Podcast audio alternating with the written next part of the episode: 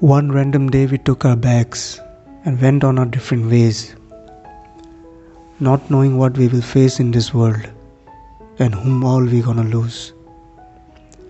With small and big dreams we have to fulfill. Life kept showing its true colors and dimension.